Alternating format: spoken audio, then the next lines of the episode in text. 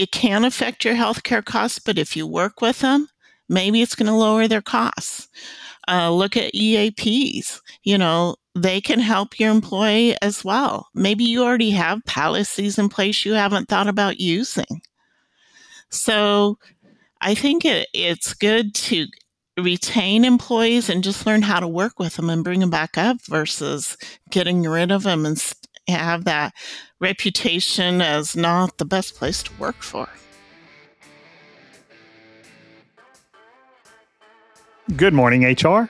I'm Mike Coffey, and this is the podcast where I talk to business leaders about bringing people together to create value for shareholders, customers, and the community. Please follow, rate, and review Good Morning HR wherever you get your podcast. You can also find us on Facebook, Instagram, YouTube, or at goodmorninghr.com. Today, we're going to dive into the raw human side of human resource management. My guest is Julie Hamilton. Julie is a human resources veteran with more than two decades' experience. In 2009, she was diagnosed with fibromyalgia, a chronic disorder that affects about 2% of the adult population. After spending years managing her own illness and related workplace complications, she now helps companies create inclusive work environments for employees wrestling with chronic illness. Welcome to Good Morning HR, Julie. Well, thank you. This has been uh, enjoyable getting to know different people through this journey I've been on. So, thank you for having me.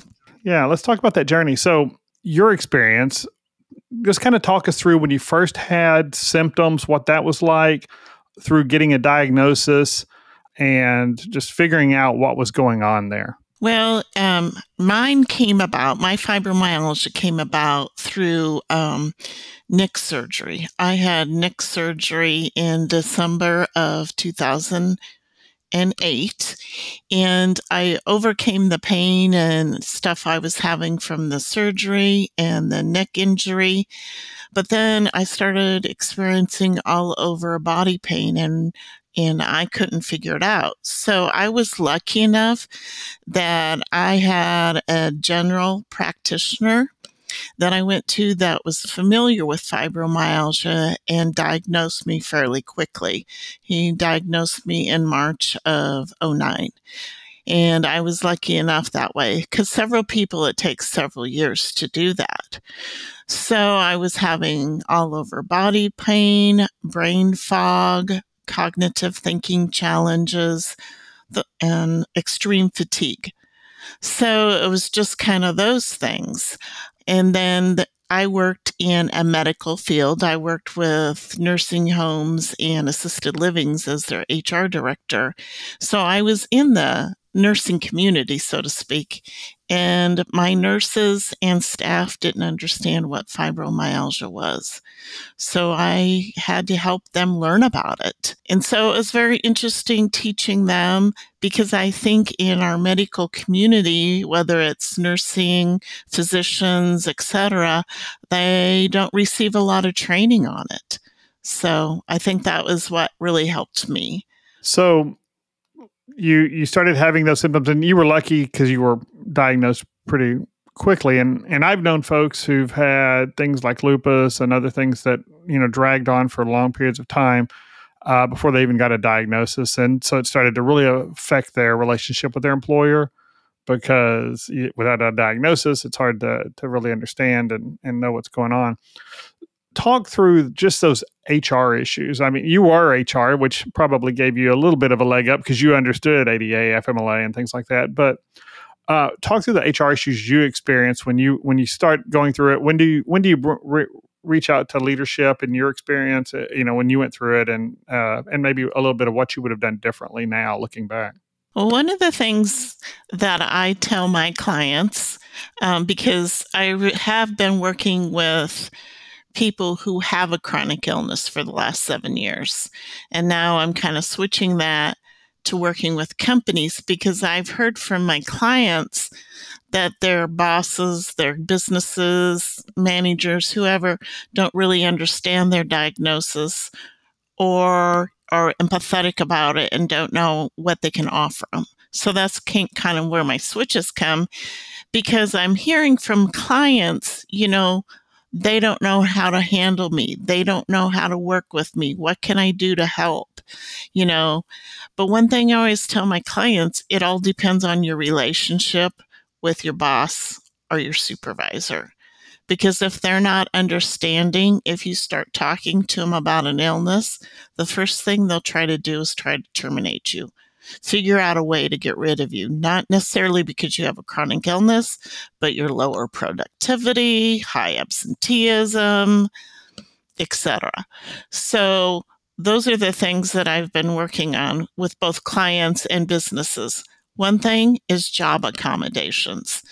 For job accommodations, you really have to think outside of the box and take those job descriptions that you get and kind of go through that and look at what task you're having challenges with.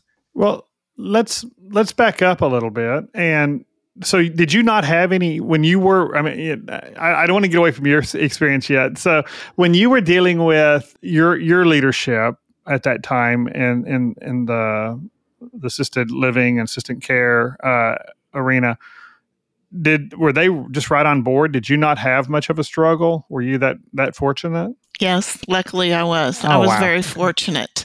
Um, I had a very understanding boss, and since I was kind of at the management level, I didn't have to deal with different tiers of management, so to speak.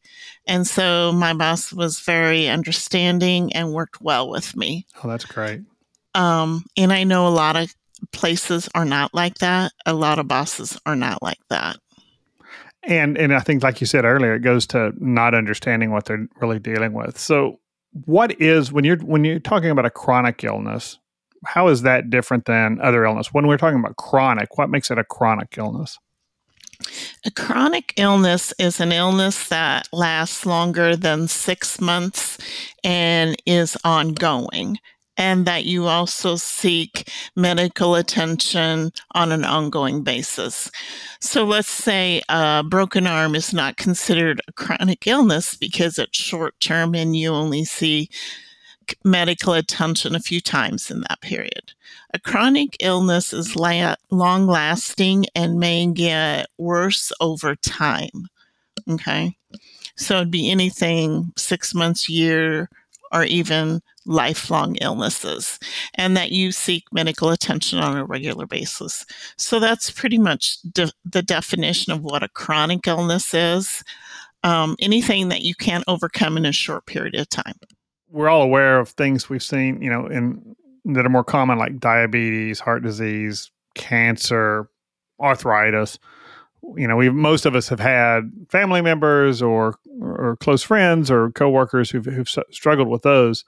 What are some of the more misunderstood chronic illnesses that are out there? Uh, and you know, certainly fibromyalgia, which you've talked about, but are there other ones that really that are by definition they're uncommon, but that that that you see uh, more employers struggle with? I think like lupus, Crohn's disease, Lyme disease, things like that. Another thing that we always think of, well, is a disability. Well, I can't see that you're disabled, so technically you're not sick. Well, as you said, so many of those illnesses that you talked about and I've mentioned, you cannot visually see okay unless they're walking with a cane uh, using a wheelchair you know anything like that most illnesses and chronic illnesses are not visible so we need to keep that in mind when we're dealing with employees who say they have a chronic illness and learn to become empathetic and so a lot of the chronic illnesses i think the most obvious thing that employers will see is the constant fatigue and maybe the brain mm-hmm. fog, those kind of things mm-hmm. that come along with some of those. Um, but those are easy to, from an employer point of view, just to write off as a performance issue, right? Right. And so, and if the employee hasn't been diagnosed yet, let's start there. If I've got an employee who previously was a, you know, a, a good performer, mm-hmm. and mm-hmm. but now we're seeing you know they don't have focus at work is how we're seeing it they're not focusing on their job they're not they're not engaged uh, you know they got something going on because they're you know staying up too late or they're doing something because they're tired at work. They they don't you know they're they don't have the energy level that that we need to to move things forward. You know what's that what is that conversation? If i'm the employer and i'm concerned about that performance and if i'm savvy enough to recognize well pause and i don't want to get into diagnosing people right? That's the first right. rule is it's not our job as as as leaders uh, right. so what does that conversation look like from the employer's point of view what would you say to an employer who's just seeing that at, at the beginning of a of, of a conversation what I would recommend is having the supervisor, boss manager actually sit down with the employer or employee, sorry, and say, Hey, I've seen that. You know, in the past, you've been a stellar employee, all of that. But lately, I've been noticing you come in more fatigued, you're having harder time concentrating. It seems like you're more foggy in the mornings. Um, and I've noticed that sometimes you can't comprehend conversations we're having or say the wrong words. Is there something going on with you that maybe I need to know about that I can help you with? Maybe approach it at that type of a of a conversation where it's really low key, it's non-threatening. I want to learn what's going on with you, that kind of thing, where it's more empathetic, one on one. How can I help you? Versus, I see that your performance is decreasing and I'm going to have to issue you some time of performance warning or something like that. And in a lot of these these chronic illnesses, stressors, including the fear of you know, workplace reprisal or losing your job, things like that, can make those situations, you know, even worse for the person wrestling with them. Is that right? Yeah. That is correct. Stress takes a big toll on our body. And some of the diseases, like fibromyalgia, stress can cause that. It's one of the leading uh, causes of it, besides in it can be hereditary, surgery, illness, accident, trauma, and that can be with almost any illness as well. You know, it's brought on by something, but it can be triggered by the stress. You know, huge amounts of stress on our body create havoc in so many different ways. So if you're having this um, illness and then you're having stress from, you know, I know I'm not performing. I know I need my job. I got to keep my health insurance. I'm going to get written up. What is my boss going to say? How am I going to support my family? I mean, just as I'm naming those off, I feel this huge weight getting on my own shoulders, and it's not even the one that's affecting it. So, yeah, stress is a huge factor in it.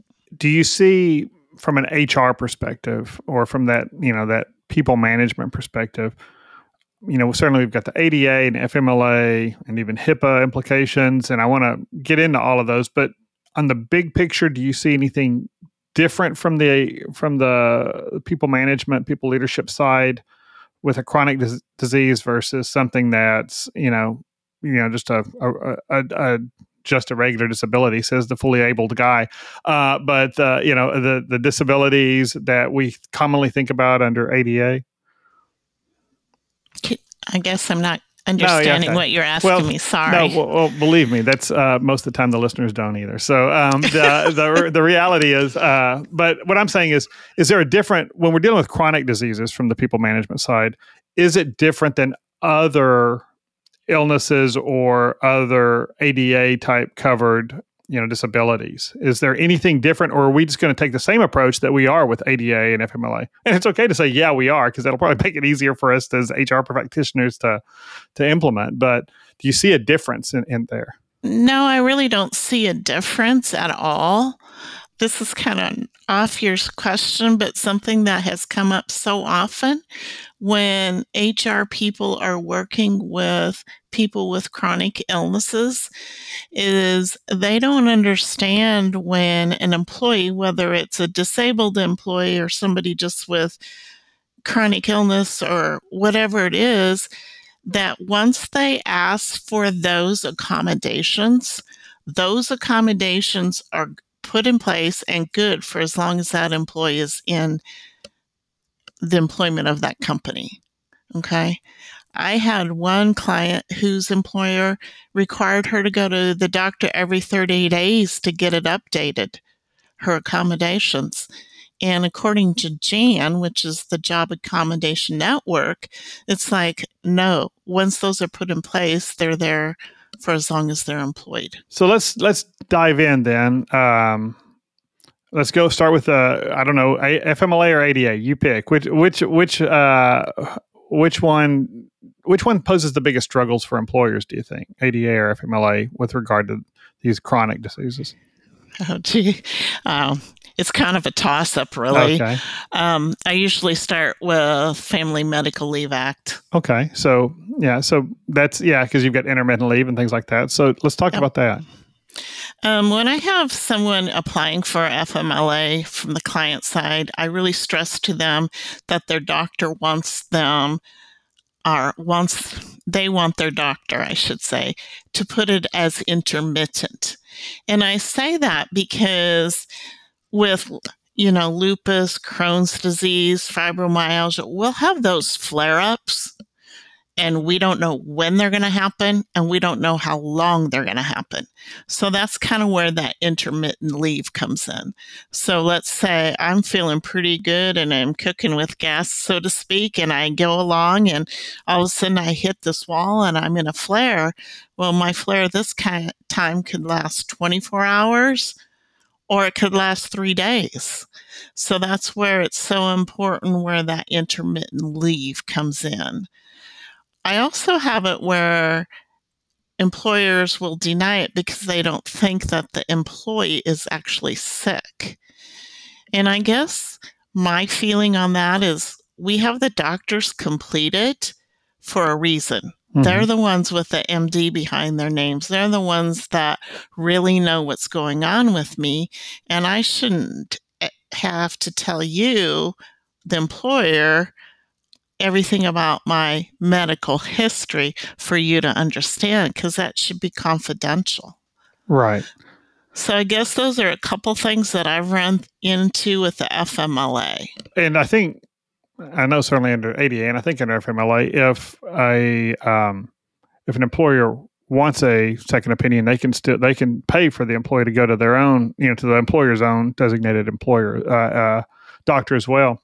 Yes, that's correct. But on these really hard to diagnose diseases that are often, you know, kind of for a long time fuzzy out there as far as what we're really going to call this. Does that is that more challenging with uh, the employer's chosen GP, or or do those GPs tend to share medical records and and and come up with you know similar diagnoses? Well, I think as we advance with medical technology testing and things like that, it will become easier for those second um, consults to come about and have those diagnoses because like in fibromyalgia now there's certain testing and blood tests that you can use and i'm sure there's the same with lupus and lyme's disease and and those what i call hidden disabilities or hidden chronic illnesses. Um, I think it, uh, there's going to be more testing that can come about that can diagnose those. But I think there's also, you have to keep the lines of communication open within the medical community to share those records and do consults like doctor to doctor as well. And let's take a quick break. Good Morning HR is brought to you by Imperative, premium background checks with fast and friendly service. Most employers know to include a driving history in a background check if the role will require the employee to drive in the course of employment. And certainly, Imperative can help employers pull driving histories for both regular and commercial drivers. In fact, we can provide instant driving history information to our clients via our easy to use web application. We can even help employers set up ongoing monitoring of employees' driving histories so that any new infractions or accidents quickly come to the employer's attention. However, even when the individual isn't expected to drive while on the job, there are other reasons an employer may be interested in the driving history.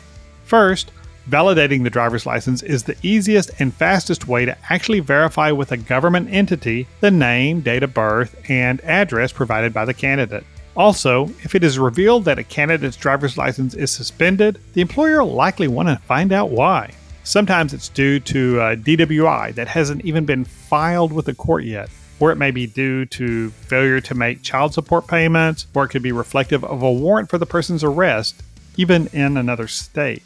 I think in any case, the employer would be wise to get the reason for the suspension from the candidate and then let Imperative try to verify the info they shared. And finally, if the person won't be a driver for the company, but they will operate in a role where safety or compliance is important. The driving history may give the employer insight into that person's safety awareness and attitude towards compliance. For instance, someone with multiple tickets for speeding, failure to yield right away, which often means there was a crash, or obstructing a roadway, which is what a lot of first time DWIs get pled down to, they may not be your best candidate for operating a forklift or other safety sensitive equipment with or without wheels.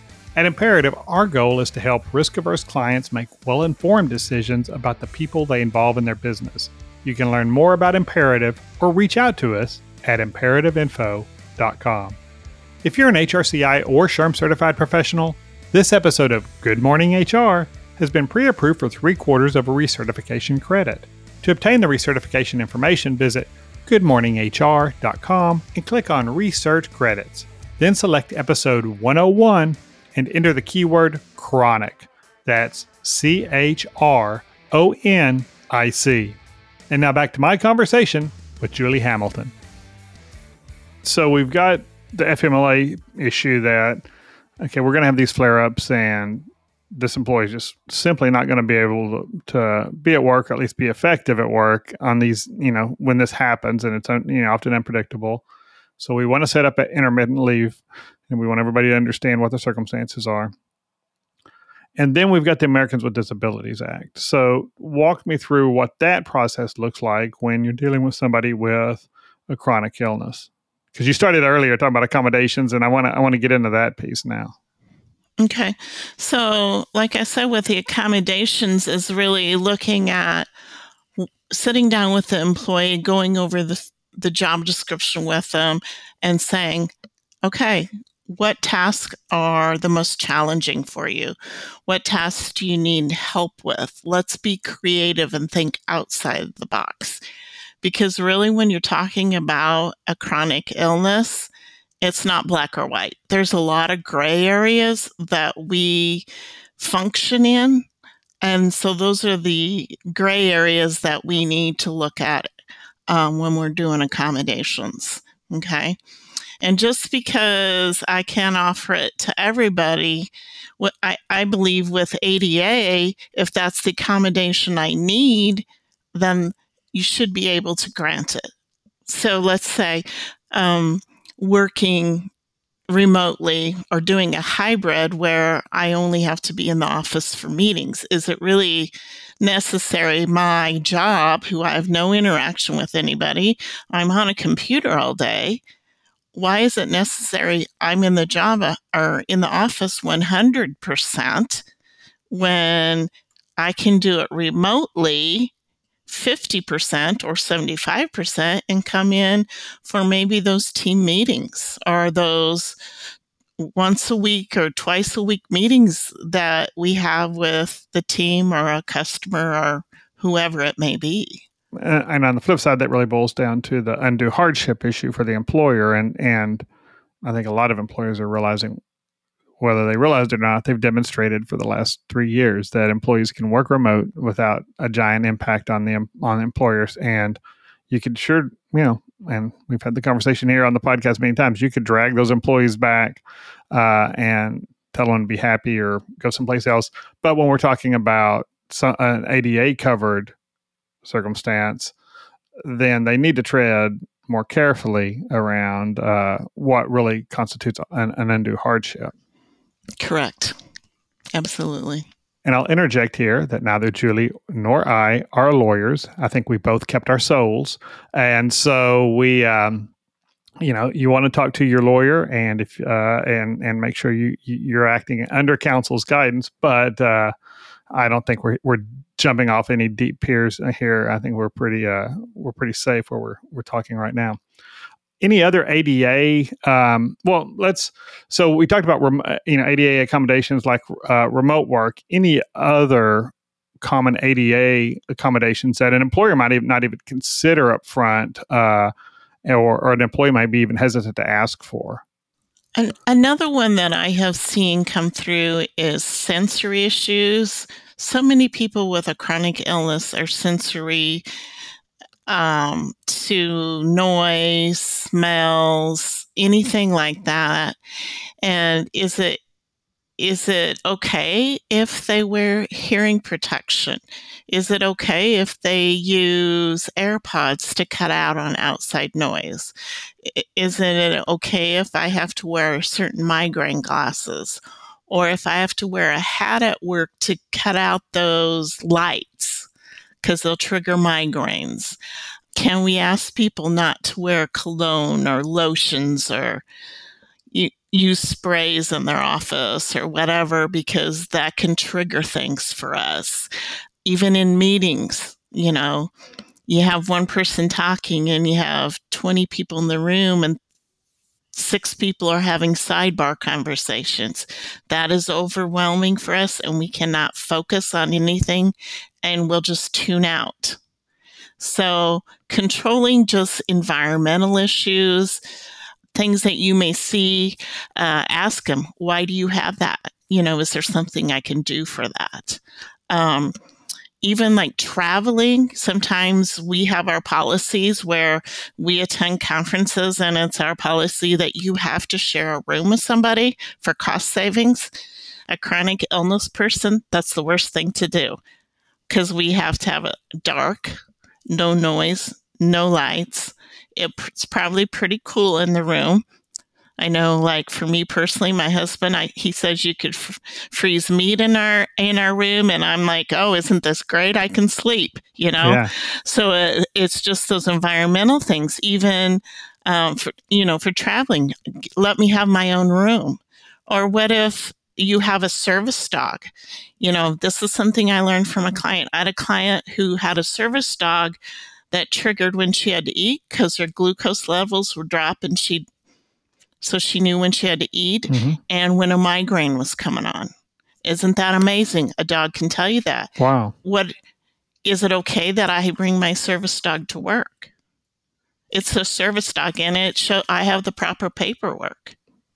Yeah, and, and I think in most cases employers are are clued in uh, that especially for a, a registered service animal. Uh, they need to do everything they can accommodate there. But even now, we're seeing I can't think of the term comfort animals. Uh, you know uh, that aren't really trained as service dogs are are showing up more and more in the workplace. Uh, and so, so those you know, so just be ready to engage in that interactive process with uh, with your employees and be you know tune be tuned in to to their performance issues, but also how how the employee is trying to modify their environment.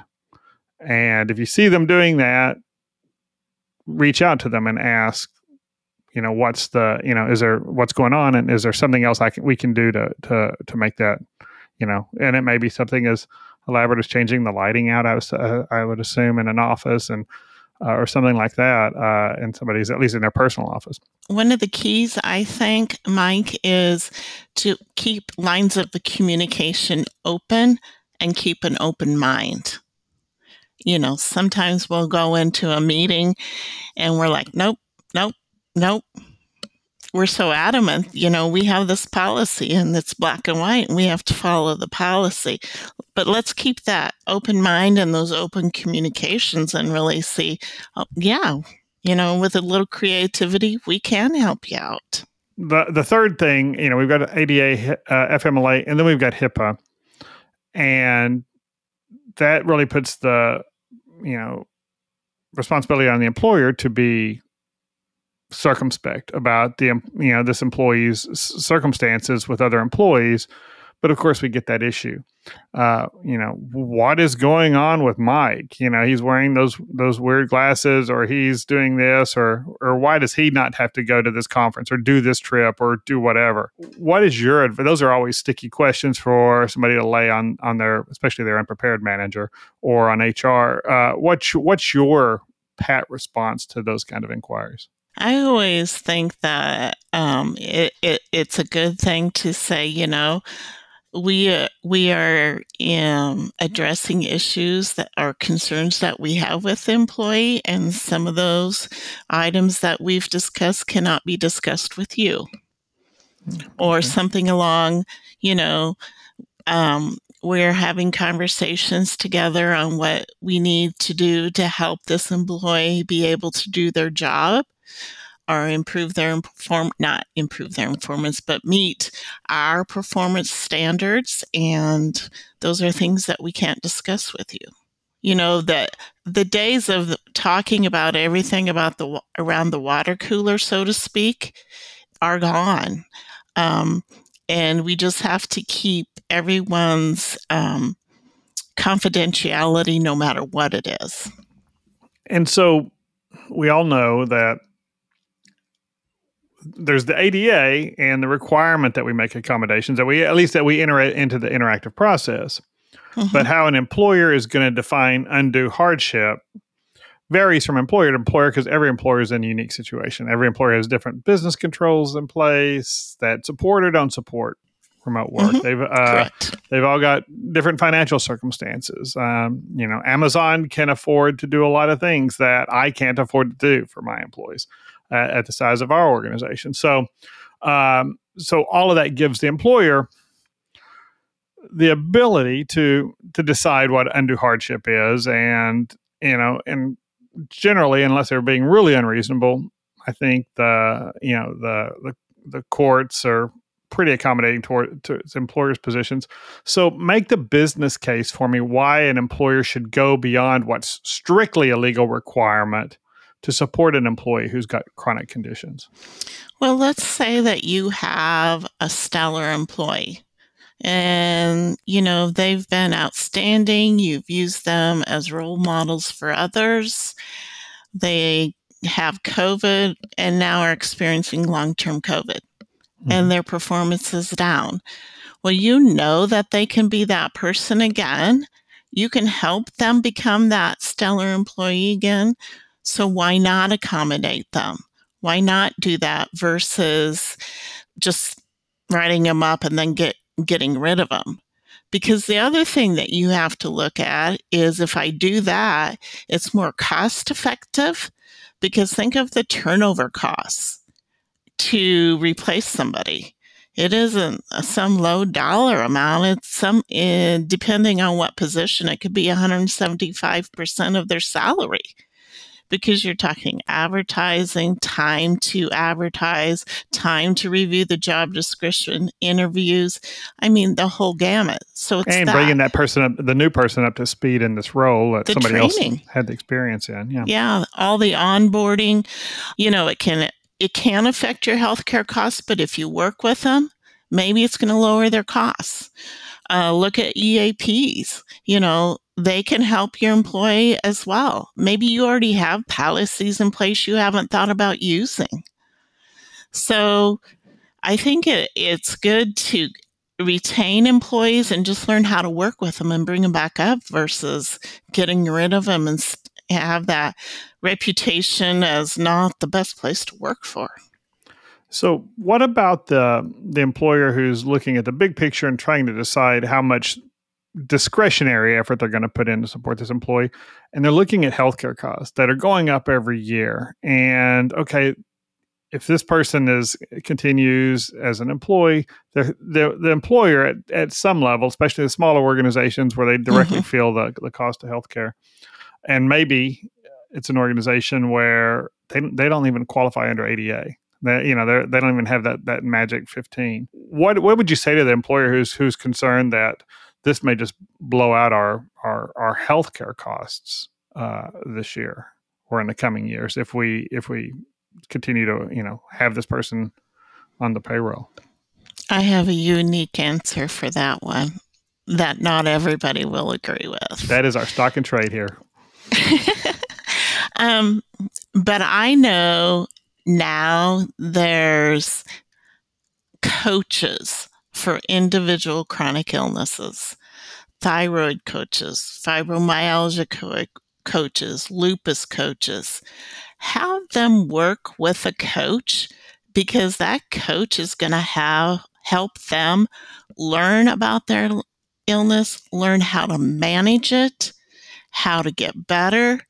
And so their their absenteeism will decrease, their productivity may go back to what it was, and they're not going to go to the doctor as often and they may not be on all those medications that they were on at one time. Wow, so I mean, we all hear that you know how our our general practitioner docs are, you know, buried with you know they, they can see you for 10 minutes here and they're not gonna you don't we don't get what we what we really would like often from from our gps uh, it's not necessarily their fault but they're these so they're coaches and and i think you're a fibromyalgia coach as well right and so uh and so you actually give people the guidance on what to explore. Tell me more what that coach really can do for somebody because, you know, apart from the medical setting. Well, for the first thing, we meet with our clients on a weekly basis for about 45 minutes to an hour.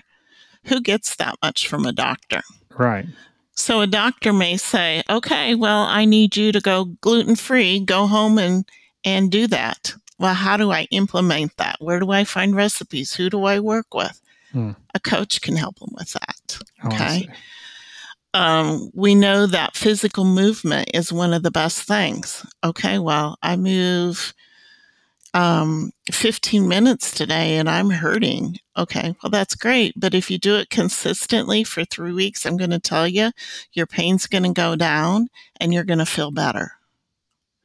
Okay, well, what a, what about self care? I don't know what that is, or how do I ward off a flare? That's where those coaches are going to come in. They have the training, they have the expertise, they can they know what has worked, what hasn't worked, and many of them live with it themselves. So if they've learned how to manage it, they can help you as well that's an interesting that and that is that that's a, a different approach to it but if uh, an employer wants to save that investment they have in that employee and keep that employee pro- productive and uh, part of the team in the long term then a, a coach that they can work with they can you know help that employee connect with maybe help finance uh, maybe a, a way to to save that investment and and build on it going forward absolutely so, what about additional policies that an employer, as we wrap up here, uh, different additional policies that an employer should consider having in place, or is there any special training they should be giving supervisors around chronic illness? I mean, we know what we see somebody's got cancer and we tell them, okay, you got to follow the ADA and this is what the, you know, while they're in treatment, we're going to do this and we're going to accommodate this. But what about a, uh, you know, a chronic illness, especially where supervisors, like you said, are thinking, "Oh, he ain't sick. He ain't sick. He's just, you know, he's just, you know, lollygagging." Uh, what policies or training would you suggest an employer have in place there? I would actually have an outside trainer come in and and work with the management level because that that's one type of training. But I also think that you have to work with I get I don't I hate this word the subordinate level or the worker bees mm-hmm. or whatever you want to call them frontline you actually, right, yeah. frontline yeah you have to work with them as well because they have to understand it one they have to understand where to go. So many people don't know where to go who to talk to where do I get the forms.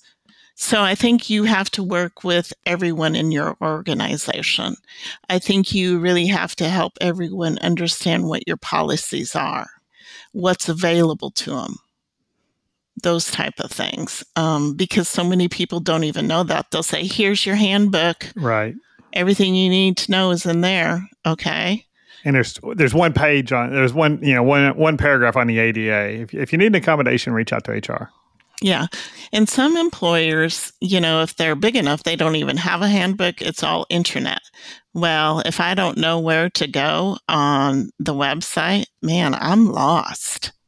Yeah, and if you get on there and you just Google, you know, or you get on the intranet and look at the company policies and you put the word fibromyalgia in, nothing comes up, so you don't know what to do next. You don't know what yeah, to look for. Yeah.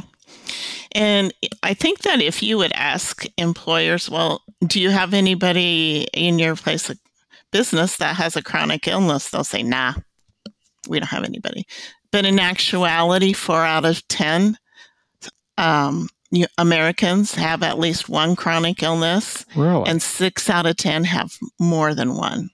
Really? So, so if you think about that, um, obesity or may go along with high blood pressure.